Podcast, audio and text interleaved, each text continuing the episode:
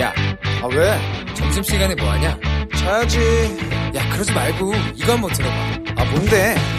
지금 당장 라디오를 켜봐 나른한 오후 깨울 시사 토크쇼 모두가 즐길 수 있고 함께하는 시간 유쾌하고도 신나는 시사 토크쇼 오태훈의 시사본부.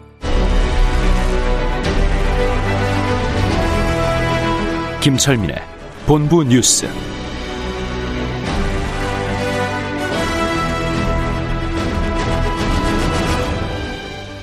네, KBS 제1라디오 오태훈의 시사본부 2부 시작하겠습니다. 2부 첫 순서, 이 시각 가장 중요한 뉴스들 분석해드립니다. 본부 뉴스.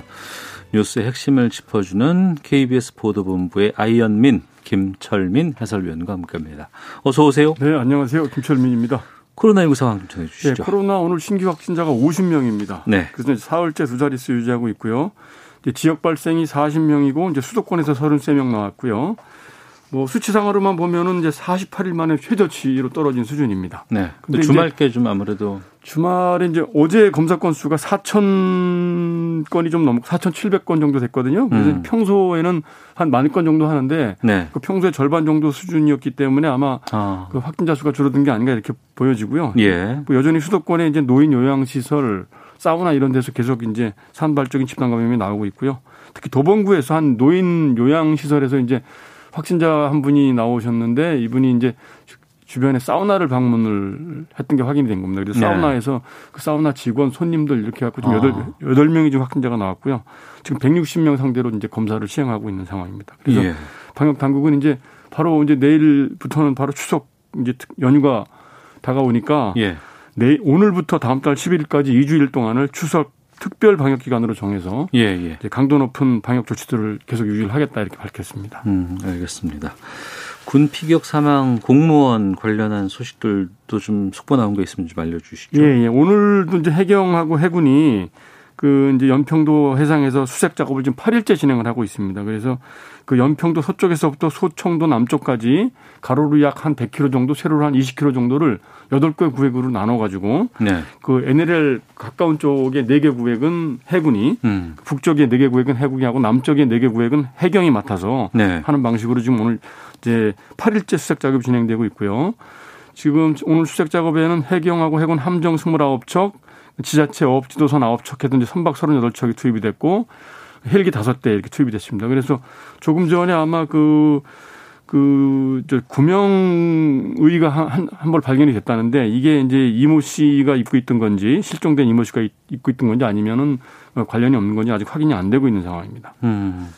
해경도 지금 2차 조사했다면서요. 해경에서는 지금 이 실종된 공무원 이모 씨가 진짜 월북을 한 것인지 아니면 이제 단순히 조난을 당한 것인지 이거를 규명하는 게 핵심이거든요. 그래서 네. 이제 그 이모 씨가 소속해 있는 서해 어업지도 관리단 직원 숙소에 그 개인용 그 PC가 노, 노트북이나 컴퓨터가 있는지 그걸 확인을 아, 하고 있는데 아직 못, 발견을 못 했다고 하고요. 문서 작업한다고 빠- 빠졌다고 예, 했잖아요. 예, 그렇습니다. 그리고 이제 그 이 씨가 실종되기 전에 마지막까지 탔던 배가 이제 무궁화 10호인데 여기에 있는 공용 PC 그다음에 요 이제 사흘 전까지 이제 3년 동안 근무하던 배가 무궁화 13호인데 네. 요배 두 척의 공용 PC를 확보를 해서 혹시 북한과 관련된 검색 기록이 있는지 이런 걸 음. 지금 디지털 포렌식 작업을 하고 있고요. 그다음에 그 이제 실종 마지막 행적을 확인하기 위해서 이게 이제 사흘 전부터 고장이 났다고 돼 있던 그 무궁화 10호의 폐쇄로 어, TV, CCTV 요거를 이제 복원 작업을 지금 의뢰를 하고 있고요.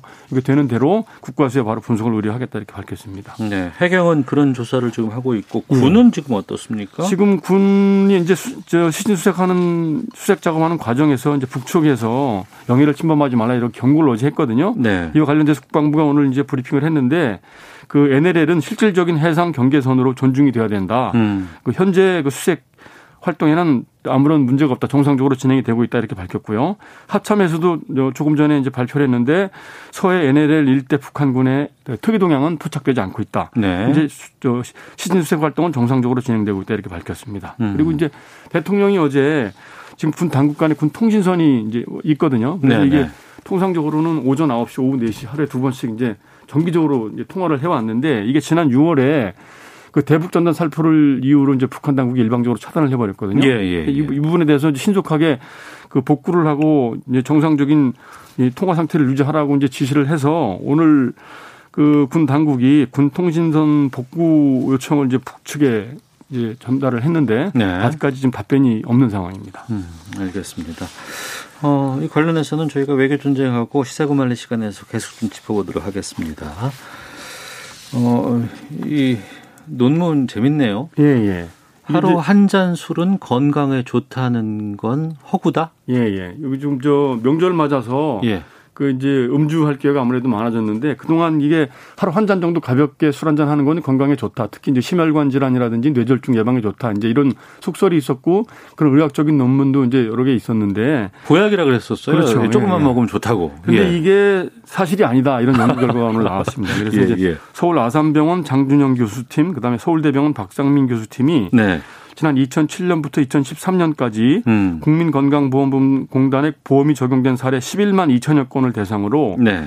음주량 변화에 따른 그 건강 상태를 이제 분석을 해보니까 네. 음주군과 비음주군이 의미 있는 차이를 확인하기 어려웠다. 음. 그러니까 이제 하루 평균 10, 10g 이하, 그러니까 하루 한 잔 이하의 알코올을 섭취한 소량 음주군이 네. 뇌졸중이라든지 무슨 뇌, 저 혈관 질환 이런 음. 발생 위험이 비음주군보다 의미 있게 감소하지 않았고 네. 모든 원인에 의한 사망 위험 역시 특별한 차이를 보이지 않았다 이렇게 이제 발표를 했습니다. 음. 그래서 과거에는 뭐 이제 술을 한 잔 정도 하면은 콜레스테 좋은 콜레스테롤 수치가 높아지고 심혈관 질환이 예방이 된다 이제 이런 의학 논문이 일부 있었는데 네. 최근에는 그게 건강학적으로 의료 의학적으로 별 차이가 없다는 논문이 이제 더 우세한 편이거든요. 그래서 그런 주장에 더 힘을 실어주는 이런 논문이 발표가 된 거고요. 네. 그 이 연구를 주셨던 이제 장진영 교수는 그 비음주자가 이제 그동안 술을 마시지 않다가 이제 소량의 음주를 시작했을 때 뭐 건강이 좋아진다 이런 얘기가 있었는데 그게 실증적으로 음. 그 사실이 아니라는 게 규명된 첫 번째 실험이다. 네. 그래서 이제 관련 실험 결과가 과학 저널인 네이처지의 이제 자매지라고 할 수 있는 사이언티픽 리포트에 최근에 게재가 됐다 이렇게 음. 발표를 했습니다. 그러니까 술 안 드시는 분들은 계속 안 드셔라 그렇죠. 뭐 이런 거거든요. 계속 유지하는 게 좋다. 아. 이렇게 이제, 이제 발표를 했습니다. 건강을 위해서 어, 조금이라도 예. 좀 한두 잔 먹어볼까라고 하지 않는 게 바람직하다는 예. 거죠. 별 의미 있는 차이가 없다고 어. 이제. 그럼 평소에 많이 드신 분들은 그냥 어떻게 될까요? 줄이시는 게 좋겠죠. 뭐 사례 11만건을 대상으로 분석을 한 거니까 어느 정도 예, 예. 좀 신빙성이 있어 보이는 논문입니다. 그럼요. 알겠습니다. 예. 자, 하나만 더 보겠습니다. 예. 정신질환 모녀가 원룸에서 순진체 발견됐다고요? 예, 이게 좀 명절 연휴를 앞두고 이런 뉴스가 또 발생이 됐는데 그 이제 정신질환을 알아오던 모녀가 이제 창원에서 음. 경남 창원시 마산회원과 한 원룸에서 20대 딸하고 50대 엄마가 이제 숨진 채 발견이 됐 다고 이제 경찰이 오늘 밝혔는데요. 네. 발견 당시에 이제 시신의 부패 정도를 봤을 때 한 열흘에서 보름 전에 사망을 한 것으로 추정이 되고요. 외부 침입이라든지 이런 타살 혐의점도 없고 유서도 없고 이래서 그 자살 가능성도 어 적은 것으로 이제 경찰은 판단을 하고 있고요. 어. 50대 엄마가 이제 지병이 있어도 지병으로 돌연사를 했고 네. 그리고 딸이 이제 아사를 냈을 가능성이 높다 이렇게 아이고. 추정을 하고 이제 국가수에 부검을 의뢰를 한 상태입니다. 어떤 상황이었어요? 이 모녀가 이제 엄마는 일용직 노동자였는데요. 그 수년 동안 정신 질환을 앓고 있어도 정신병원에 여러 차례 입원했던 경력이 확인이 됐고 음. 딸도 경계성 지능 장애를 앓고 있었다고 그래요. 그래서 이제 딸은 그동안 이제 그 학대를 받아서 엄마랑 떨어져서 생활을 보호시설 생활을 하고 있다가 아. 13살 때부터 예. 이제 성인이 돼서 2018년부터 이제 엄마랑 같이 합쳐 살았는데 그 엄마는 이제 경제 활동을 그동안 변변하게 하지 못 하지 못했고 딸은 보호 시설에서 이제 고등학교까지 졸업하고 음. 요양보호사 자격증까지 취득을 해서 경제 활동을 하려고 했는데 그 이제 엄마가, 와서 예. 데리고 가겠다 이래서 이제 보호 시설에서 어쩔, 어쩔 수 없이 이제 보내준 이런 사례인데 그 보호시설에서 퇴소한 이후에 경제활동을 거의 안 했다고 그럽니다. 그래서 음. 주변 이웃들도 이 딸이 외부에 그 외출하는 거를 거의 본 적이 없다고 그래서 아마 이제 고립돼 있다가 그 아마 엄마, 엄마는 돌연사하고 딸은 아사를 했을 가능성이 높다 이렇게 경찰은 이렇게 보고 있습니다. 알겠습니다. 자, 본부 뉴스 KBS 보도본부의 김철민 해설위원과 함께했습니다. 고맙습니다. 네, 수고하셨습니다.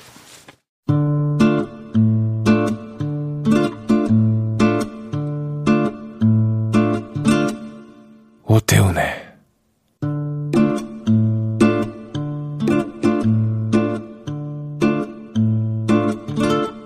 시사본부. 네, 1시 10분 지나고 있습니다. 청취자 여러분들의 참여 기다리고 있습니다. 샵 9730으로 의견 보내주시면 되고요. 짧은 문자 50원, 긴 문자 100원, 어플리케이션 콩은 무료로 이용하실 수 있습니다. 팟캐스트와 콩, KBS 홈페이지를 통해서 시사본부 다시 들으실 수 있고 유튜브에서도 생중계되고 있습니다. 일라디오 혹은 시사본부 이렇게 검색하시면 영상으로 만나보실 수 있습니다. 자, 우리나라 둘러싼 치열한 외교 상황을 명쾌하게 정리하고 분석하는 시간입니다. 외교 전쟁. 외교부 전략기획관 지내신 가톨릭대 국제학부의 마상현 교수와 함께합니다. 어서 오세요. 네, 안녕하십니까? 예. 먼저 이 사안 좀 여쭤보겠습니다. 서해 소연평도 해상에서 실종된 우리 공무원 북한에서 피격된 사건이 있었습니다. 그리고 파장이 상당히 좀 있었고 또 여러 가지 뭐 메시지 같은 것들도 좀 나왔습니다. 먼저 마 교수께서는 이 사건 어떻게 보고 계세요? 네, 뭐 굉장히 좀그 안타까운 사건이고요. 어, 한 가지 제가 좀 생각을 한 것은 참 우리하고 북한하고 많이 다르구나 하는 어. 점을 다시 한번 좀 재확인을 하는 계기가 아니었나 생각이 듭니다. 특히 그 인명에 대한 그 사람에 대해서 이제 다루는 태도랄지 이런 게 음. 굉장히 우리하고 북한이 다르구나 하는 걸 이제 다시 한번 좀 확인할 수 있지 않았나 생각이 됩니다. 그래서 우리 기준과 그 우리가 가지고 있는 가치 또는 그런 기준과 북한 사회에서 어떻게 보면 통용이 되는 것이 뭐꼭 같지도 않을 수 있다라는 걸 좀 다시 한번 확인을 한 계기가 됐고요. 네. 그럼에도 불구하고 또 이게 한반도의 그 안, 뭐 평화와 안정 뭐 이런 것을 생각해 보면 우리가 우리가 그렇게 다르, 달라져 있는 북한이지만 또 대화를 포기할 수도 죄송합니다. 포기할 수도 없는 또 그런 상황이 아니겠습니까? 그래서 음. 그참 우리가 어려운 사정에 있다, 상황에 있다라는 것을 어떻게 보면 다시 한번 일깨워주는 그런 상황이고요. 우리가 그렇기 때문에 북한에 대해서 취해 취하고 있는 또 취해야 하는 그런 태도라는 것도 네. 상당히 좁은 그 어, 여지 속에서 우리가 움직이고 있다라는 느낌을 받습니다. 한편으로는 굉장히 원칙적이고 단호한 그, 그 입장을 또 우리가 취해야 되는 게 맞고요. 음. 또 왜냐하면 그게 특히 우리 국민과 국민의 생명과 관련돼 있는 예. 문제이기 때문에 또 그러면서도 또 그 북한과의 그 대화의 끈을 또 놓기도 어려운 이런 상황이어서 상당히 어렵다 하는 게 첫 번째 느낌이고요. 그래서 이것을 우리가 좀 그 장기적인 견제에서 좀 풀어가려는 네. 그런 그 어, 자세가 좀 필요하지 않은가 이런 생각도 해봤습니다. 음. 어, 이 사건 공, 에 대해서 북측이 통지문을 통해서 사과 메시지를 보내줬습니다. 이게 상당히 좀 이례적으로 신속하게 한 사과다라고 지금 평가가 되고는 있는데 이 부분은요? 네, 북한이 그뭐 미안하다라는 표현을 직접적으로 써가면서 또 그 미안하다는 마음을 뭐 전해줬으면 좋겠다 김, 김, 김정은 위원장의 그 메시지로서 이렇게 왔다는 것은 상당히 좀 이례적인 상황이라고 생각을 합니다. 과거에 이런 전례가 별로 없었기 때문에요. 네. 아마 북한 입장에서도 이 남북 관계 그리고 또 그 이 사건으로 인해서 그 국제사회의 북한에 대한 그 태도랄지 아니면은 정책이랄지 이런 것들이 심각하게 영향을 받는 것을 좀 피하고자 했던 걸로 보입니다. 음. 어, 첫 번째 차원에서는 아무래도 이제 남북 관계가 다소 개선의 여지를 특히 이제 우리 문 대통령의 뭐 종전선언 제안이라든지 이런 걸 네. 통해서 조금이라도 그 개선될 수 있는 여지가 뭐 약간 좀 보이는 듯 하고 있었던 상황 아니겠습니까? 뭐 이런 것이 이제 훼손되는 것을 막고자 하는 그런 차원도 하나만 있을 수 있겠다고 보고요. 음. 어, 그리고 또 두 번째로는 아마 조금 더 중요하지 않나 싶은데 그 이제 미국 대선이 이제 얼마 안 남았어요. 예, 예. 미국 대선이 끝나고 나면 이제 본격적으로 어, 북한 입장에서도 미국과 어, 뭐 협상을 하든지 아니면은 뭐, 어, 뭐 각종 그 힘겨루기를 통해서일지 하여튼 장기적인 차원에서 이제 큰 견지에서의 미국과의 그 대화를 어떤 식으로든지 모색을 하려고 할 텐데 음. 그 그러한 그 상황에서 그 북한에 대한 그 여론이라든지 국제사회 여론, 미국 내 여론 이런 것이 악화되는 것이 별로 그렇게 좋지는 않았을 거라고 생각을 합니다. 그래서 네. 어떤 면에서는 좀 변수가 많아지는 것을 좀 통제하려는 음. 그런 의도가 아니었는가 이렇게 생각이 됩니다. 예. 그리고 이번에 또 그 문재인 대통령과 김정은 위원장 간에 어 9월에 오간 친서가 공개가 네. 됐어요. 먼저 이 친서에는 주로 어떤 내용들이 담겨 있는지 좀 네, 9월 살펴보죠. 8일에 이제 문 대통령께서 그 김, 김정은 위원장에게 친서를 보낸 내용은 어, 기본적으로는 이제 항, 하, 그 남북 간의 그 방역 문제를 둘러싼 음. 그 협력을 좀 제안을 하는 것이 담겨져 있습니다. 네. 좀 애둘러서 표현이 돼 있습니다. 뭐 예를 들어서 사람의 목숨은 다시 되돌리기 어렵다. 그런 그만큼 절대적인 가치이니 그것을 위한 이제 숨겨진 내용은 그것을 위한 남북 간의 협력이 필요하지 않겠냐. 뭐 이런 내용이 되겠죠. 음. 거기에 대해서 어 9월 12일에 예, 김정은 위원장의 답신이 왔는데 그 진심 어린 위로에 예, 상당한 그 감사한 마음을 갖게 됐고 또 동포애를 느꼈다. 뭐 네. 이런 얘기가 있고요. 어뭐 직접적인 답 뭐 대답은 없었습니다. 뭐 어, 앞으로 뭘 하자 뭐 이런 건 없었습니다만 아무튼 올해가 굉장히 끔찍한 시간들이었고 이게 빨리 흘러가서 좋은 날들이 빨리 왔으면 좋겠다. 이렇게 음. 좀 말하자면은 그 약간 좀 선문답 하듯이 친서들이 오고 갔는데요. 그 내용은 뭐 미로 짐작하건대는 방역 협력에 방점이 찍혀 있고 네. 북한도 거기에 대해서 뭐 이렇다하게 그 아주 명시적인 답을 준 건 아니지만 또 그것을 마주 그 완전히 부정하는 것도 아닌 음. 그런 차원에서는 분위기가 점점 그래도 조금씩 좋아지고 있었던 적어도 정상 간의 그 친서 교환 내용으로 봐서는 뭐 그런 것을 좀 암시하는 어, 그런 내용들이었다 봅니다. 이런 친서 공개는 북한의 합의가 있어야 공개가 되는 건가요? 글쎄 그 잘 모르겠습니다. 그게 어. 급하게 이게 그 진행이 된 것 같은데요. 예.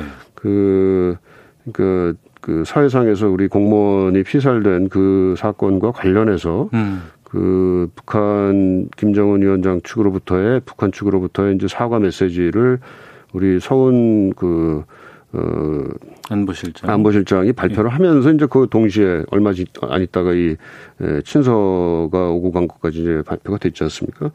그런 차원에서 보기에는 굉장히 급박한 시간이어가지고 뭐 북한 쪽에 이거 해도 되겠냐 하고 했, 했을지 그건 좀 음. 의문이 되, 의문시 되고요. 예. 근데 좀 그 이것도 좀 사실 좀 어, 궁금하긴 한 것이 에, 기존에도 친서가 왔다 갔다 했다는 것이 이제 얘기가 몇 번 있었거든요. 어. 어, 그런데 이제 남북 간에 말이죠. 어, 그런데 그 내용에 대한 공개는 청와대가 계속 이제 할 수 없는 일이다. 음. 이렇게 이제 얘기를 해왔는데 이번에는 좀 굉장히 예외적으로 그 내용을 어, 공개를 했습니다. 예. 이번에 청와대에서는 지금 이 서해상 공동조사 네. 하자고 지금 북측에다 요구하고 있는 상황 아니겠어요? 이건 어떻게 보세요? 가능할까요? 글쎄 뭐 어제 그 북한의 이제 조선중앙통신을 통해 가지고 그 발표한 내용 같은 걸 보게 되면 일단은 북한이 좀 거절을 하는 모양새를 취하고 있고요. 음. 그 조사는 자기네들이 알아서 하겠다. 네. 어, 뭐 그런 지금 어 얘기를 하고 있고 오히려 그 남측이 수색을 한다면서 자기 쪽 그 바다로 자꾸 넘어온다 하는 그런 불만을 표시를 했어요. 물론 그때 자기 쪽 바다라는 것은 우리가 생각하는 그 서해 그 북광 한계선 하고는 좀 얘기가 좀 다르고 북한이 주장하는 그 한계 그 경계를 얘기하는 겁니다만 네. 오히려 그 점을 그 강조하고 있어서 어, 북한이 그 공동 조사를 뭐 아주 흔쾌히 음. 응할 것 같은 지금 분위기는 아닌 것 같습니다. 알겠습니다. 가톨리대 국제학부 마상현 교수와 함께 외교 전쟁, 우리나라 둘러싼 외교 현안에 대해서 말씀 나누고 있습니다. 최근에 청와대 또 외교부의 고위급 인사들이 미국을 자주 방문을 하고 있습니다. 김현종 국가안보실 제2차장, 최종건 외교부 1차관 미국 다녀왔고 네. 또 주말 이용해서 이도훈 한반도 평화교섭 본부장이 미국 갔습니다. 왜 요즘 이렇게 자주 미국을 오고 가는 것이냐? 그 유엔 총회 연설에서 문 대통령이 했던 종전 선언 이것과 연관이 있는 건 아니냐는 추측들 나오고 있거든요. 네, 뭐 그런 것 같습니다. 그 실제로 이도훈 그 본부장이 그 미국에 이제 도착을 해서 그 아마 기자들하고 잠깐 얘기를 한 가운데서 나온 얘기 같은데 종전 선언이 뭐 얘기를 하려고 그런다 미국하고 미국 음. 카- 그 카운터파트하고 종전 선언의 필요성이나 이런 걸 좀 설명을 하려고 하고 네. 뭐 설명을 해서 미국이 꼭 안 들어줄 것 같지도 않다 뭐 이런 그 뉘앙스의 얘기를 했고요. 그러니까 아마도 그 뭐 김현종 차장이라든지 뭐 그 전에 최종건 차관이라든지 그 미국을 가는 갔다 오거나 갔, 그, 간, 지금 가 있는 목적 중에는 종전선언과 관련된 그 논의가 상당히 중요한 부분이 아닌가 생각이 됩니다. 물론 네. 그 얼마 전에 그 김현종 차장이 사실 뭐 비밀리에 이제 미국을 갔다 왔는데 네. 거기에 대해서 어 청와대에서의 그 얘기는 뭐 여러 가지 얘기를 사실 다 했다 그것만 한 건 아니고 한미 관계의 여러 가지 현안들도 얘기했고 또 그 북한 문제 또 그 뭐 이런 것들을 좀 폭넓게 얘기했다 이렇게 얘기를 했습니다. 뭐 어. 그러니까 북한 문제가 포함이 되어 있다는 거는 청와대에서도 인정을 한 셈이 아닌가 이렇게 봅니다. 네. 폼페이오 미 국무장관이 10월 7일, 8일 1박 2일 일정으로 온다고 보도가 지금 나와 있습니다. 네. 어, 이런 그 고위급 인사들이 미국 방문하는 것과 좀 연관성이 있지 않을까 싶고 그러면 와서 무언가 여러 가지 깜짝적인 발표 같은 것들이 좀 있지 않을까 싶기도 하고요. 어떻게 전망하세요? 네, 뭐, 뭐 October surprise라고 그래가지고 그 미국 대통령 선거 직전에 어떤 외교 이벤트를 만들려고 하는 의도가 있지 않은가 미국 그 트럼프 행정부 입장에서 네. 그런 얘기는 많이 나오고 있습니다. 그 뭐 한반도에서뿐만이 아니라 음. 뭐 다른 중동 지역이라든지 뭐 등등 여러 지역에서 그런 그 외교적 성과를 보여주는 이런 걸 좀 보여주려고 한다 라는 얘기가 있고 그 중에 하나의 대상이 이제 한반도일 수 있다는 거죠. 네. 어, 뭐 완전히 가능성이 없는 얘기는 아닌데 그좀 예단하기는 좀 어려운 측면도 있는 것 같습니다. 또 그 외교 이벤트라는 게 실제로 미국 대선에 얼마나 큰 영향을 미칠 것인지 그것도 음. 사실 좀그 사실 학자들 입장에서는 조사기관이나 이런 입장에서는 별 영향 없다라는 네. 또 그런 그 가설들이 많은 기존에 이제 설명들이 많은데요. 음.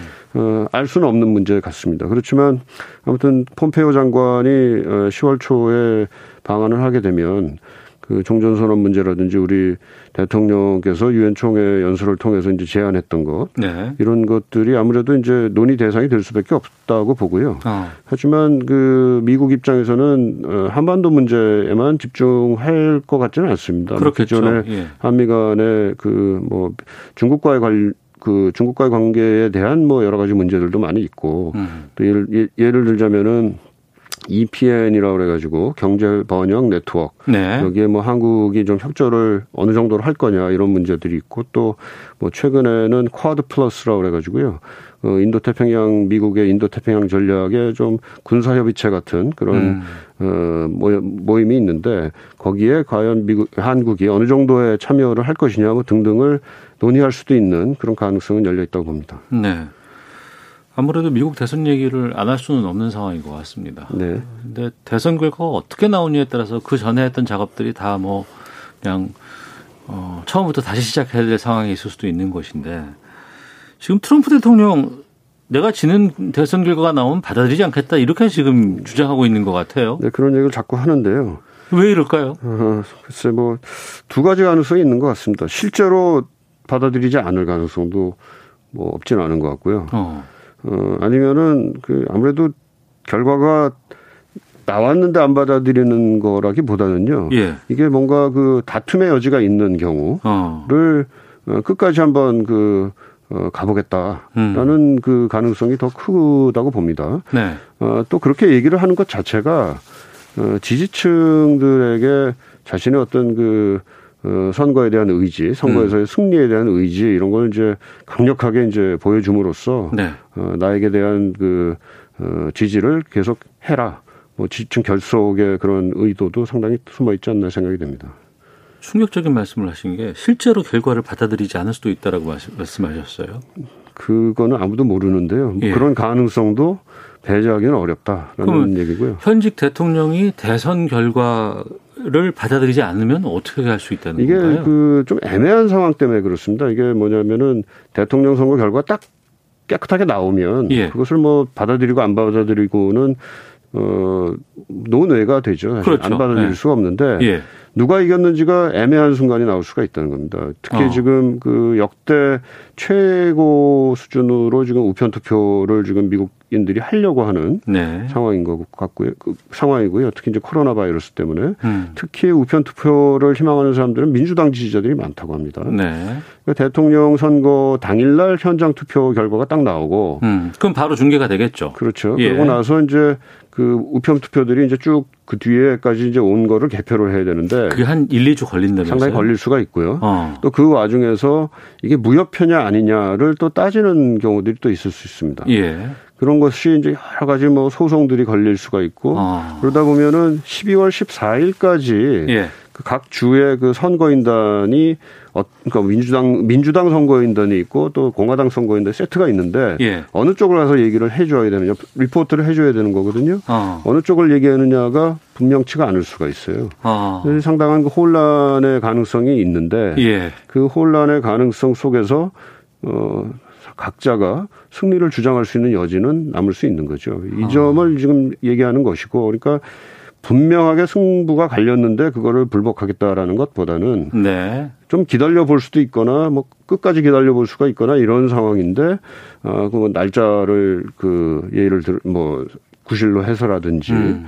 뭐 부정 선거의 가능성을 제기를 한다든지 하면서 결과를 어, 받아들이기 어렵다 또는 결과가 정확하지 않다라고 네. 하면서 이제 시비를 걸 수 있는 그런 가능성이 남아 있다는 얘기입니다. 압도적으로 이거나 이기거나 지거나 하면 상관이 없는데 그거를 뭐 부- 부정하기는 네. 어렵겠죠. 근데 중간에 현장 투표에서는 이겼는데 이 주지에 어, 여러 번 우편 투표에서는 진다 그러면은 아니 이것도 그것조차도 이게 졌는지 안 어. 졌는지가 분명치가 않아질 수 있는 따져볼 여지가 있는 상황 이때가 이제 문제가 되는 겁니다. 박빙의 승부면 상당히 혼란스럽겠네요. 그렇습니다. 그러니까 예. 지금 뭐 바이든 그 진영에서도 그 이러한 그 사태에 대비해서 그 법률 팀들을 굉장히 그 확 충하고 있다 뭐 이런 소식이 들려오고 있습니다. 알겠습니다. 외교 전쟁 가톨릭대 국제학부 마상현 교수와 함께했습니다. 오늘 말씀 고맙습니다. 네, 감사합니다. 헤드라인 뉴스입니다. 국민의힘이 그동안 화상회의로 진행했던 의원총회를 야외 대면 의원총회로 바꿔 열고 공무원 피살 사건과 관련해 대북 결의안 채택을 거듭 촉구했습니다. 민주당은 정부의 책임을 묻는 정치 공세보다 사건의 실태를 파악하는 공동조사와 재발 방지를 위한 특별위원회를 당내에 설치하기로 의결했습니다. 홍남기 경제부총리는 11월 1일부터 15일까지 2주 동안 하반기 대표 할인 행사인 코리아 세일 페스타를 개최한다고 밝혔습니다. 일부 보수단체가 개천절에 일명 드라이브스루 형태의 차량 시위를 예고한 가운데 경찰은 원칙적으로 차량 시위도 집회와 시위에 관한 법률의 근거에 금지한다며 당일 현장 교통 경찰관의 지시에 불응할 경우 면허 취소도 가능하다고 밝혔습니다. 이기 법무검찰개혁위원회가 검찰개혁은 인사권과 조직문화 개선 등 총체적인 변화가 맞물려 이루어져야 가능한 것이라며 앞으로 국민들이 변화를 지켜봐달라고 강조했습니다. 지금까지 라디오 정보센터 조진주였습니다. 이어서 기상청의 최영우 씨입니다. 네, 미세먼지와 날씨 정보입니다. 오늘 초미세먼지, 미세먼지 농도 모두 아주 좋습니다. 거의 보통보다도 더 넘게 누, 좋은 상태인데요. 파란색 전국적으로 둘 다 드러내고 있고요. 오늘은 이렇게 대기 질이 무난해서 청정 대기질 쭉 이어가겠습니다. 기온 분포는 무난한 가을 날씨로 아침엔 좀 춥거나 쌀쌀하게 기온이 떨어진 곳도 있었지만 낮 동안에는 23, 4도 안팎까지 기온이 오르겠습니다. 오늘 아침 대구활령은 3도로 기온이 뚝 떨어졌고 서울은 15도대를 기록했고요. 내일 아침도 일부 내륙과 산지로 기온이 많이 내려앉아 강원 산지나 경북 북동 산 지는 내일 새벽에도 서리가 내릴 수 있겠습니다. 오늘 낮 기온은 대구활령 20도까지 기온이 껑충 뛰어 오르겠고요. 서울, 세종, 광주 25도, 대구, 부산, 강릉 24도 등 대부분 평년과 비슷하거나 좀 높겠습니다. 내일도 기온 분포 거의 비슷하겠고요. 오늘 현재 풍랑특보가 발효 중인 동해상으로는 바람이 강하고 물결 높습니다. 이 동해상의 풍랑주의보는 오늘 중으로 해제될 가능성이 높겠습니다. 한가위 연휴 날씨 정리해 보면 첫날 모레 수요일이죠. 있죠.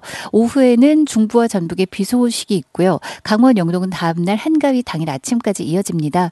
금요일 오후에는 서울, 경기, 강원 영서에 비가, 토요일은 충청과 전라도에 비가 내릴 가능성이 있고 제주의 경우는 토요일 오후부터 일요일 오전 사이에 비 내릴 수가 있겠습니다. 연휴 기간 내내 아침엔 좀 서늘하거나 쌀쌀하고 낮에는 23, 4도 안팎의 기온 예상됩니다.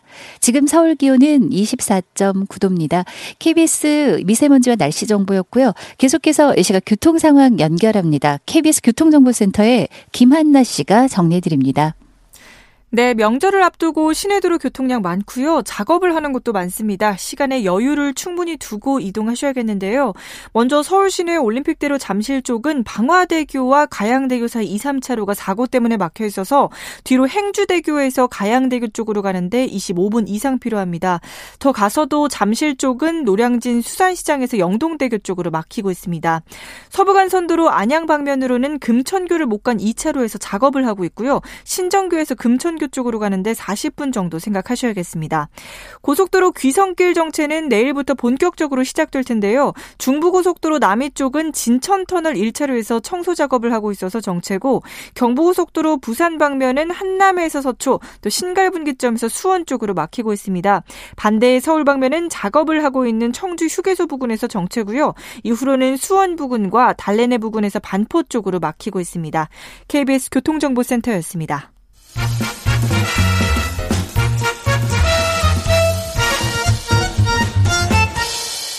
오태훈의 시사 본부. 네, 주말 동안의 이슈를 정리하고 이번 주에 가장 눈여겨볼 소식들 살펴보는 시간입니다. 시사구말리 문화일보의 이현정 논설위원 나오셨습니다. 어서 오십시오. 네, 안녕하세요. 예, 오마이뉴스의 박정호 기자도 함께합니다. 안녕하십니까? 안녕하십니까? 예. 전쟁에 준하는 사태라고 정세균 국무총리가 대국민 담화에서 발표를 했습니다. 이번 추석 명절 어, 특별 방역 기간으로 2주간 정했고요. 그런데 이제 10월 3일 어, 연휴 중간에 개천절이 있고 이날 지금 집회를 강행하겠다라는 또 보수 단체들이 좀 꽤 있습니다. 지금 그 이 그래서 드라이브 스루 집회로 하겠다라고 하는데 그럼에도 이제 정부 당국은 철저하게 이걸 차단하겠다, 현장 검거하겠다 여러 가지 지금 얘기가 나오고 있어요. 어떻게 해야 될지 어떻게 봐야 할지부터 좀 여쭤보도록 하겠습니다. 이현정 논설위원께서 말씀해 주시죠. 네, 어쨌거나 뭐 우리가 집회 자유는 이제 보장이 돼 있지 않습니까? 예. 그런 측면에서 이제 어떤 집회를 갖는 것 자체는 사실은 이제 기본권적 권리라고 보여지는데 음. 우리가 지난 8.15 집회 사례 보듯이 이 감염병 사태가 워낙 이제 크다 보니 네. 사실은 이제 어떤 면에서 뭐 집회 자유보다는 공공의 안녕 질서가 중요하니까 정부 차원에서 일단 이제 지금 사실은 이제 실외 10명 이상 집회하는 걸 금지시켰잖아요.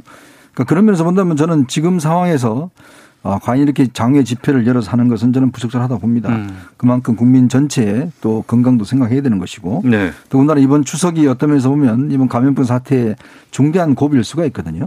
그래서 지금 일부 단체는 일단 장외 집회는 하지 않, 고또 네. 일부 단체는 뭐 한다는 데도 있습니다만은 근데 이제 어, 이 차량 시위를 하겠다는 주장이거든요. 네. 그러니까 지금 차량 시위 같은 경우는 이제 예전에도 이런 방식으로 이제 그 다른 단체 등에서 많이 쓰였습니다만은 예전에 그 유치원 단체 같은 경우도 그 유치원차 한 300대를 쭉 일렬로 해서 이제 시내에서 했다가 이제 도로교통법 위반으로 해서 그때도 아마 이제 기소된 적이 있어요. 예. 그러니까 그만큼 어떤 면에서 보면 이게 어, 이 실제로 이제 감염병 사태에서 모이지 못하게 하니까 이제 반대급부로 이제 차량에서 그냥 하는 거 이렇게 추진을 하고 있는데 이걸 지금 정 부는 이것도 이제 똑같은 집회 금지에 준하는 조치를 음. 취할 것 같습니다. 그래서 네. 지금 현재 어, 일단 이 경찰이 세 차례 해산 명령에 응하지 않을 경우는 이제 40점 벌점을 준다는 거고요. 이제 그럴 경우는 이제 면허 취소까지도 가능한 이제 그런 걸 한다는 것인데 음. 글쎄요 저는 이게 참 그 물론 어, 집회 자체를 저는 여는 것에 대해서는 저는 뭐 반대를 합니다. 그렇지만 실적으로 이게 과연 단속이 법적으로 가능하냐에 대한 문제를 좀 제기를 하고 싶어요. 예를 들어서 어.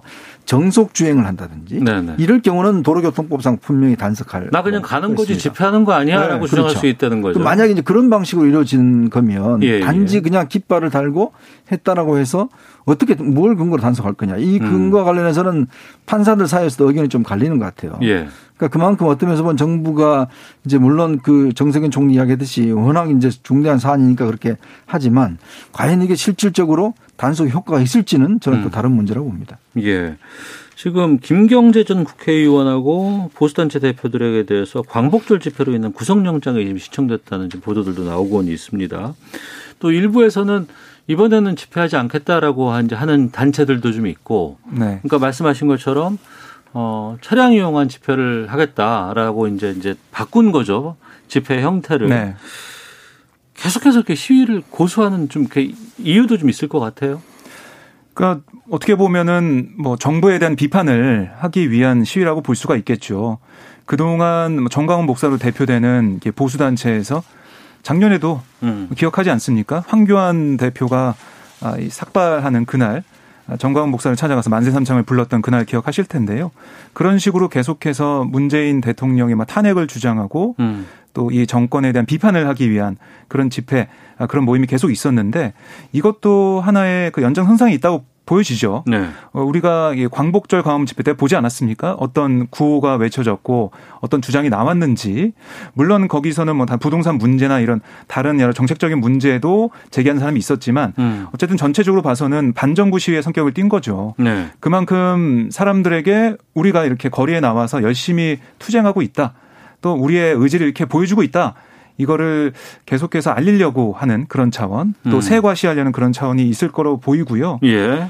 그러니까 이런 주장을 하기 위해서라면 코로나19 상황이라면 사실 여러 가지 다른 방법이 있어요. 그러니까 랜선 집회라고 하는 그런 음. 것도 있고요. 아니 자기 차에 포스터만 붙여놓고 아, 정부에 반대한다 이런 목소리를 낼 수도 있어요. 예. 하지만 굳이 이렇게 모여서 집회를 한다 이런 어. 상황에서 저는 일각에서는 이런 얘기도 하더라고요. 이게 정부의 방역에 심대한 타격을 줘서 음. 정부가 내세우고 있던 그리고 외신에서 칭찬하고 있던 K 방역을 무너뜨릴 목적이 있는 게 아니냐 네. 이런 얘기까지 나올 정도로 코로나19가 이렇게 심각한 상황에서 아, 현장 집회를 강행한다는 건 아무리 정부에 대한 비판을 보여주는 그뭐 집회 결사의 자유가 있다고 하지만은 음. 국민들로서는 이해가 가지 않고요. 오히려 역효과만 내지 않을까 이런 얘기가 들리고 있습니다. 그러니까 차량 집회에 대해서 그러니까 방식을 드라이브 스루라고 하는 차량 집회 형태로 바꾸겠다고 얘기를 하니까 그때부터는 지금 여야 서로 이제 어, 진보 보수 이쪽에서는 생각이 좀 갈리는 부분들이 좀 나오곤 있습니다. 정부는 단호한 방침을 밝히고 있지만 이재명 지사 같은 경우에는 방역에 방해가 되지 않으면 허용해야 한다 이런 주장도 좀 나오고 있고 국민의힘 쪽에서도 메시지가 좀 엇갈리곤 있습니다. 김종인 위원장은 정치적인 빌미를 제공할 수 있다면서 선을 그었지만 주호영 원내대표는 좀 약간 다른 뉘앙스 같거든요. 이 부분은 어떻게 보시는지 좀 의견 그러니까 듣겠습니다. 지금 제가 아까 말씀드렸듯이 일단 집회의 어떤 원칙의 문제. 네. 그러니까 이게 예를 들어서 우리가 이제 그 과연 법률적으로 이게 지금 어, 통제하는 게 가능하냐는 문제예요. 음. 아시겠지만 지난 7월 달에도 이제 이석기 전 의원 석방 관련해서 그때도 차량 시위가 있었는데 네. 그때는 단속하지 않았거든요. 음. 우리가 드라이브 스루 방식이라는 게 가장 안전한 방식이라고 이야기를 하지 않습니까? 네, 네. 검사를 하는 것 자체가 외부에 확산도 되지 않고 음. 그리고 차 안에 혼자 있을 경우는 뭐 전혀 피해가 없으니까요. 자, 그런 걸 기준으로 한다라면 그렇다면 예를 들어서 차량 시위를 굳이 그 어떤 시위라는 형태라는 걸 띠긴 하지만 이거는 뭐 주행이잖아요. 그러면 그걸 예를 들어 정부가 막는다는 거는 그런 어떤 면에서 보면 기본권적인 권리를 침해하는 거 아니냐. 네. 이제 그런 주장들이 있는 것이죠. 그러니까 음. 이재명 사 지적도 저는 그런 것 같아요. 이게 예를 들어서 아 일단 정부 입장을 막고 싶지만 네. 그렇다 하더라도 정부라는 게 법과 원칙에 의해서 운영돼야 되는데 문제는 이걸 그냥 과도하게 막겠다고 해서 자칫하면 이 기본권을 침해할 수 있는 소지가 있다는 것이거든요. 네. 그리고 또 정부가 그동안 해왔던 것에 대한 또 모순적 상황도 되고 왜냐하면 음. 차량이 혼자 타고 그냥 뭐 하나 포스터 붙여서 가는데 그거를 저 집시법 위반이라고 이렇게 어떤 한다고 하면 이건 너무 과도한 조치 아니냐라는 의식들이 나올 수가 있는 거거든요. 네. 그러니까 김종인 위원장은 이제 이 집회가 자칫하면 어떤 면에서 뭐 이제 이용당할 수 있다라는 측면에서 이제 걱정을 하는 거고 음. 그러니까 이재명 지사는 이것에 대한 어떤 원칙적인 문제 이 걱정하는 것인데 제가 봐도 그렇습니다. 이게 지금 뭐 정부나 경찰 쪽 주장은 아 이게 CP 시하기 전에 모이면 네. 모여 출발하면 그때 뭔가 문제가 되지 않냐 이야기를 어. 하지만 그는 제가 볼 때 기후 같아요. 아니 그거를 모이고 하는 것 자체를 상정을 아직 그 계획을 하지 있지 않는데 음. 그걸 미리 상정해서 무조건 면허 취소하겠다?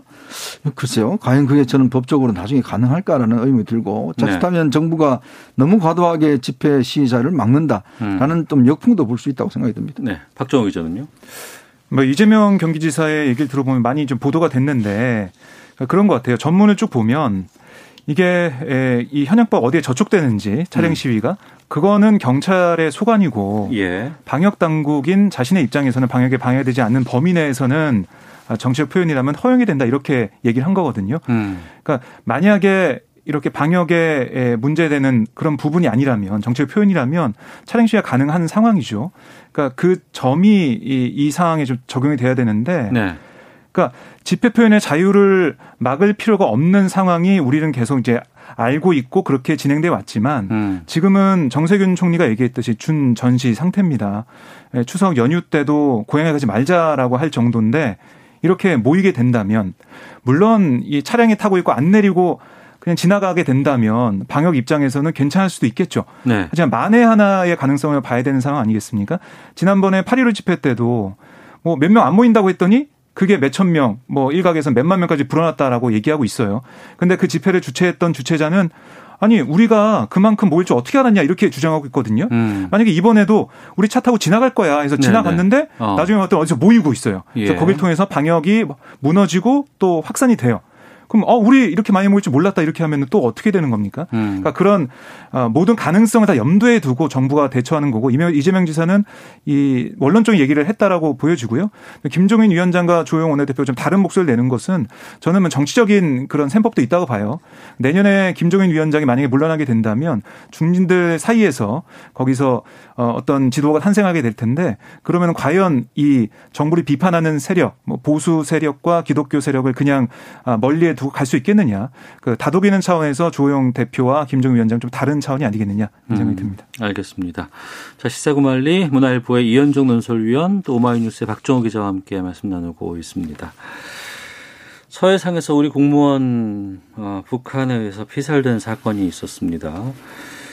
지금 이 파장이 만만치 않습니다. 국민의힘 원내지도부는 피켓 시위를 시작을 했고 오늘도 이제 국회에서 아마 그 의총을 했습니다. 의총도 했었고, 예. 네.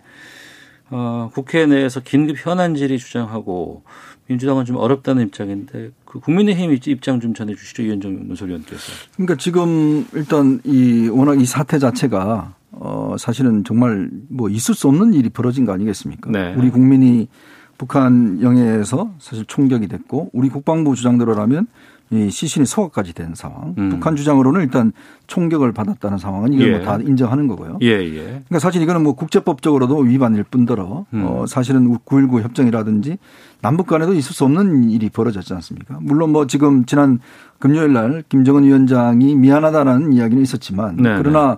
또한 우리 국민을 대표하는 국회 입장에서 보면 음. 이 상황에 대한 당연히 북한 당국에 대해서 어떤 규탄을 하고 또 이 사태가 그럼 과연 지난 21일 날부터 실종이 됐는데 그러면 그 사이에 정부가 어떻게 움직였는지에 대해서는 당연히 국민이 알아야 될 상황 아닌가요? 네. 이제 그런 측면에서 이제 긴급 현안 질의를 하자고 한 것인데 음. 지금 여당은 사실은 뭐 어, 이 사과품 보내왔으니까 뭐 하지 말자. 탄핵 결연다 하지 말자. 네. 어, 이렇게 주장을 하고 있는데 저는 이거는 음. 말이 안 된다고 봅니다. 이거는 국회가 네네. 네. 스스로의 권리와 의무를 저는 저버리는 행위라고 보고 음. 더군다나 오늘 같은 경우에 이 외통위 같은 데서는 어, 관광, 남북 지금 저 금관 관광 결의안이라든지 또 종전선언 촉구 결의안 이게 여당에서 지금 통과시키려고 하다가 지금 일단 좌절이 되는 상황인데 아니 말이 되겠습니까? 지금 코로나 국면에 어디 지금 여행을 간단 말입니까? 더군다나. 음.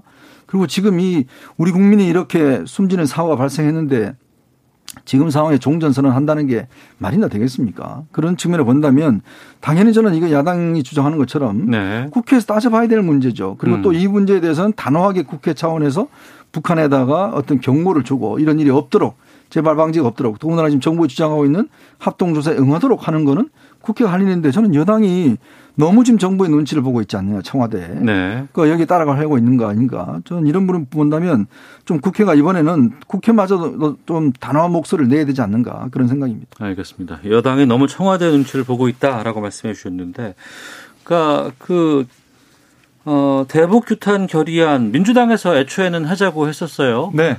어, 강한 입장이었는데 그 북한에서 통지문이 오고 사과 발표 나오자마자 좀 의견이 바뀐 것 같아요. 그러니까 이게 지난주에 그 국회 국방위에서 여야가 합의로 결의안을 통과시켰어요. 네네. 그걸 그대로 준용해서 오늘 국회 본회의 여서 통과시키자 음. 이렇게 얘기가 됐었는데 네. 근데 지금 상황이 바뀌었다는 게 민주당의 판단입니다. 상황이 바뀌었다. 그렇습니다. 그러니까 왜냐하면 진상규명과 유해 송환을 위한 공동조사라는 내용도 그 결의안에 안 들어가 있고 음. 수색 같은 그런 부분들 여러 가지 부분들이 빠져 있는 게 있다는 거예요. 그래서 그거를 수정해서 넣어야 된다는 얘기를 또 하고 있고 그다음에 국방위 결의안을 보면 이런 내용도 있어요. 어, 북한의 한반도 군사적 긴장 유발 행위 중단 및 사과 촉구 이런 내용도 있는데 네. 김정은 위원장이 사과를 했기 때문에 이 부분도 음. 수정돼야 될 그런 걸로 보인다. 네. 이게 민주당 입장이에요. 그래서 음. 지금 아까 보니까 그 각당 아, 원내 지도부들이 좀 얘기를 하고 있는 것 같더라고요. 예. 어떻게 내용을 담을지. 그래서 오늘 이 내용만 합의가 된다면 결의안은 통과될 수도 있지 않을까 저는 그렇게 음. 생각을 합니다. 결의안을 부정하는 것이 아니고 결의안 내 내용에 대한 수정이 필요하다 이런 입장인가요? 그렇습니다. 어, 알겠습니다. 지금 야당 쪽에서는 그 문 대통령의 그동안의 행적을 밝혀라. 세월호 사건 때도 그러지 요구 있지 않았냐라고 지금 주장을 하고 있습니다. 이 부분에 대해서도 좀 입장 듣겠습니다. 그 문재인 대통령도 수차례 그 이야기를 하셨죠. 음. 대통령의 시간은 공적인 것이다. 네. 라는 이야기를 했고 지난 취임사에서 어, 중대한 사안이 있을 때 음. 어, 국민들 앞에 직접 어, 설명을 하겠다. 네. 뭐 광화문에서 토론도 하겠다. 이 이야기를 약속을 하시지 않습니까? 왜냐하면 우리가 워낙 전 정권의 세월호 7시간에 대한 트라우마가 있고 또 그것 때문에 대통령이 탄핵까지 되는 사태가 벌어졌기 때문에 국가 최도 지도자가 국민의 생명과 안전이 위협당하는 상황에서 뭘 했느냐, 무슨 일을 했느냐 부분은 저는 당연한 권리라고 봅니다. 음. 자, 그러면 지금 지난 22일 날 이 사태가 터진 이후에 어, 밤 10시, 11시에 긴급 안보장관회가 소집이 됐고 새벽 1시에 열렸어요. 자, 근데 대통령은 보고받은 게 그날 아침 8시에 보고를 받았습니다. 근데 그 이후에 대통령의 공식 입장이나 이런 것들이 육성으로 전해진 바가 없어요. 네. 그리고 또 25일 날 국군의 날 기념식이 있었는데 이때도 대통령이 북한에 대한 북자도 이제 꺼내지 않았습니다. 음. 그리고 지금 마찬가지로 이 대통령이 어, 어제서야 긴급 안보장관 회의를 하고 북한의 주장에 대해서 긍정적이다는 입장을 공적으로 발표를 했는데 자 그러면 문제는 대통령이 국민들의 위급한 상황에서 왜 장관들마저도 청와대에서 회의를 하는데 대통령은 여기 참석하지 않았는가? 네. 대통령 또 어떤 지시를 했는가? 지금 뭐 새벽 2시에 어떻게 대통령 깨우냐고 이야기를 하는데요. 이건 말이 안 된다고 봅니다. 음. 아니 당연히 그러면 이 중대한 상황에 대해 청와대까지 장관들이 다 모였는데 대통령한테 미리 보고도 안 한다는 말입니까? 도대체 그런 정부가 어디 있습니까? 그걸 당연히 해야 되는데도 안 했다라면 왜 안 했는지 부분에 대해서는 반이 따져봐야 되지 않겠습니까? 우리가 네. 전 정권의 그런 한 기준이라도 뭐 30분 단위, 뭐 1시간 단위 그때도 뭐 이야기를 했지 않습니까? 음. 그만큼 우리 국민이 어떤 면에서 보면 구할 수도 있었던 시간, 그 6시간 동안 예를 들어서 표류했던 시간이라든지 그런 시간에 대통령과 정부는 어떤 조치를 취했느냐. 네. 저는 이거는 어떤 면에서 보면 앞으로 이런 사태를 재발 방지를 위해서라도 음. 이거는 청와대 스스로가 이거는 저는 뭐 이 규명을 꺼릴 필요는 없다 이런 네. 생각이 듭니다. 음, 규명해야 된다. 네. 어, 뭐, 진상조사나 이런 것들은 필요, 필요하고, 뭐, 그렇지만은 지금 야당에서는 이걸 세월호 사건 때랑 비교를 하고 있단 말이죠. 네네. 네. 근데 이거는 분명히 차이점이 있는데 세월호 참사 같은 경우는 우리 수역에서 일어났던 일이고 또 북한 수역에서 이번 공무원 피살 사건이 일어났고 이런 차이가 있고 또 박근혜 대통령은 보고 받고도 7시간 동안 뭐 아예 나오지 않았거든요. 음. 문재인 대통령은 국민에게 투명하게 알리라 지시를 한 부분이 있죠. 그러니까 이게 왜 새벽에 얘기가 됐는데 아침까지 기다렸냐 이런 부분이 있는데 제가 뭐 오늘 오전에 민주당 국방위원들 좀 취재를 하고 얘기를 들어보니까 사안의 경중이 있다는 겁니다. 물론 우리 국민의 안위에 신경 쓰고 책임져야 될 부분이 있지만 과연 이 부분이 우리 국민이 피살을 당한 다음에 북한이 어떤 뭐, 어, 국지전이나 아, 아니면은 뭐 전면전에 준하는 그런 사태까지 왔느냐 음. 그런 판단할 부분이 있었던 것 같고 그런 여러 가지 것들을 종합해서 어, 이 아침에 보고에도 상황에 변화는 없겠다라는 판단이 있었을 거라고 생각을 해요. 네. 그 부분을 민주당에서도 지적을 얘기를 좀 하고 있던데, 그러니까 너무 야당에서는 오버하고 있다, 음. 침소 봉대하고 있다라는 게 민주당의 좀 인식이고요. 그래서 이걸 어떻게든 정쟁화해서 문재인 대통령을 향한 그런 뭐 공격 포인트를 삼는 게 아니냐 이런 민주당 의원들의 인식이 강한 상황입니다. 네. 이 사태가 벌어진 이후에 이제 우리 국방부 조사 결과 발표된 이후의 상황과 또 그 이후에 북한에서 이제 사과 메시지가 나온 이후의 상황과는 상당히 좀 입장이 여당 쪽에서는 좀 달리 가는 것 같아요. 그리고 이제 친여권 인사, 인사들의 반응도 좀, 어, 달리 나오고 있고 이 정도면 됐다라고 하는 측면이 있는가 하면 야당 쪽에서는 무슨 소리냐 이거하고는 택도 없다 부족하다 막 지금 이런 것들이 상당히 좀 논쟁이 되고 있고 또 지금 그 유시민 이사장 발언 같은 경우에도 상당히 좀 주말 사이 이슈가 좀 되고 네. 있습니다. 이 부분에 대해서도 좀 살짝 말씀 듣고 지금 이 공동조사에 대해서 좀 바로 가보도록 하겠습니다. 그러니까 지금 뭐 이 노무현 재단에서 추진했던 그 14 공동선언 관련 토론회에서 예. 어 김정은 위원장이 뭐 개몽군주 같다 이런 음. 이야기를 하셨는데요. 이 계몽군주로 하면 그 18세기에 이제 계몽사상가들 존 로크라는 계몽사상가들이 당시에 이제 어떤 개인의 자유, 법치, 또 민주주의 이런 것들을 이제 강조를 했고 이걸 이제 일부 이제 그 당시에 군주들이 받아들여서 뭐 그 당시 프로이센의 프리드리히 대제라든지 이런 사람들이 이제 법치주의라든지 또 고문 방지라든지 이런 걸 음. 했지 않습니까? 자, 근데 그런 걸 했던 계몽군주인데 지금 과연 그게 김정은 위원장이 개몽군주라고 이야기할 수 있겠습니까? 음. 자, 단적인 예로 자기 형을 일단 독살하는 게 있었고요. 최근에 뭐 미국에서 책에서 나왔지만 자기 고모부를 총살시켜서 시신을 뭐 공개했다는 거 아니겠습니까? 그리고 그동안 해왔던 게 북한에 대해서 뻔히 우리가 알지 않습니까? 인권 탄압이라든지 그런 것들 알고 있는데 근데 이거를 김정은 위원장이 단지 사과했다고 해서 이런 어떤 정말 법치주의를 앞세우고 또 개인의 어떤 자유와 인권을 강조했던 네. 그런 계몽군주와 어떻게 이게 비교가 됩니까? 음. 저는 참 이런 인식이요. 사실은 그 통지문을 잘 읽어보시면 사실은 북한 김정은 위원장이 사과했다는 딱 말만 있지 네. 북한이 설명한 거 보면 자기는 잘못한 게 없다는 거예요. 음. 불법 침입자가 와서 법대로 했다는 겁니다. 네. 총을 쐈다는 거죠. 자, 근데 이게 지금 사과라고 이야기를 하겠습니까? 우리 주장하고 너무나 달라요. 음. 우리 주장은 기본적으로 이 사람 6시간 동안 바다에 구조하지 않고 나눴다는 거 아니겠습니까? 그 시신까지 훼손했다는 거 아니겠어요? 그럼에도 불구하고 이걸 사과 한마디 했다고 해서 이걸 개몽군주다? 정말 제가 볼 때는 정말 이 개몽군주들이 탄식할 일입니다. 아무리 음. 북한을 옹호한다 하지만 이런 식의 이야기를 오도해서는 안 되는 것이죠. 음. 네, 이게 이제 방송 중에 나왔던 그런 얘기예요. 예. 그러니까 이 김정은 위원장의 사과 소식이 속보로 전해지면서 음. 생방송되는 방송 중에 나왔던 얘기인데, 그러니까 유시민 이사장의 발언 전체를 좀 보면 김정은 위원장의 리더십 스타일이 다르다라고 네. 얘기하면서 이게 그 예전 그 독재자처럼 그러니까 예전 그, 그 통치 스타일처럼 가는 거냐 음. 아니면 새로운 형식의 그런 어뭐 지도자 이런 걸 얘기하면서 나왔던 단어라고 보면 되겠습니다. 네. 그러니까 북한이 그동안 내세웠던 그 핵을 개발하고 핵을 앞세워서 성군 정치를 하다가 음. 이제 경제 쪽으로 뭔가 돌파구를 찾아보기 위해서 북미 회담도 하고 하지 않았습니까? 비핵화 협상을 했는데 네. 그런 면에서 볼때 어, 개몽군주처럼 뭔가 개혁하는 모습이 아니겠느냐 음. 이런 입장을 나온 거 보고 나왔다고 생각하고요. 그러니까 이게 어, 남북 평화라는 관점에 좀 안도하면서 어, 얘기를 하면서 나온 표현이다라고 생각이 되어지는 거지. 음. 그러니까 김정은 위원장을 뭐 두둔하거나 아니면 뭔가 크게 평가하기 위해서 개몽군주라고 얘기한 건 아니다. 아. 이렇게 분석이 됩니다. 알겠습니다. 지금 우리 쪽에서는 이 상황에 대해서 제대로 좀 조사를 해야 된다라고 하면서 북한의 공동 조사 지금 요구를 하고 있는 상황입니다. 북한이 받을까요? 어떻게 보세요? 일단 북한이 지금 자신들이 사과를 했기 때문에 예. 전 당연히 받아야 된다고 봅니다. 이 공동조사라는 게 어. 지금 우리가 주장하는 거는 공동 일단 이 함께 조사를 하는 거예요. 네. 근데 지금 이제 뉘앙스는 뭐냐면 우리 정부는 각자 조사해서 그냥 뭐 부족한 거 있으면 통보하는 이런 식의 이야기를 하는 것인데 음. 왜냐하면 지금 국방부 발표와 지금 북한 발표가 전혀 다르지 않습니까? 그렇죠. 자, 우리는 네. 지금 탈북자가 올라갔다는 거고 네. 북한의 주장에 따르면 아, 본인은 대한민국 누구다라고 이야기를 했다는 거 아니겠습니까? 음. 불법 침입자는 거예요. 쭉 그러면 거기서부터 시작해서 그 경과 과정도 보면 우리 주장은 오후 3시에 발견이 됐고 실제로 오후 9시에 일단 총살이 됐고 그다음에 10시에 이제 그 시신이 훼손됐다는 거 아니겠습니까? 근데 북한은 또 전혀 다른 이야기를 하고 있거든요. 네. 그렇다면 이 부분에 대한 것들은 해야 되는데 문제는 오늘 어제 북한이 NLL 침범했다고 지금 성명을 냈잖아요. 예, 예. 그러니까 지금 이 NLL 이것도 보면은 사실 우리가 지금 53년 이후 우리가 해와던 우리 영예인데 이걸 지금 자신들이 설정했던 어, 어떤 이 NLL이라고 주장을 하면서 음. 침입했다고 주장하고 있는 거 아닙니까? 예. 저는 그러면서 보면 북한이 이거 받을 가능성은 거의 없다. 거의 없다. 아, 예.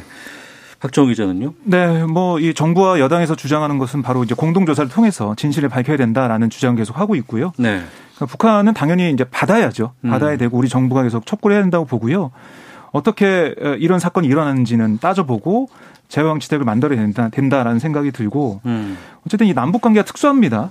그러니까 2008년도 때 박광자 씨 피격 그 사건 때도 금강산에서 예, 예. 그때도 이명박 대통령은 그 사건 직후에 뭐 보고받은 직후에 국회 개원 연설을 해서 아. 남북한 전면적 대화 제의를 했어요. 예. 그다음에 2015년 목함질 사건 이후에도 박근혜 당시 대통령이 또 일정을 수행을 했고요. 음. 어, 남북 관계에 대해서 이런 것도 볼 때 우리가 이 사안은 공동조사를 통해서 진실을 밝혀야겠지만 결국에는 가는 길은 어느 쪽인가 음. 이거는 파악하고 생각하고 가야 된다고 생각합니다. 알겠습니다. 자 시사구말리 문화일보의 이현정 논설위원 오마이뉴스의 박종호 기자 두 분과 함께했습니다.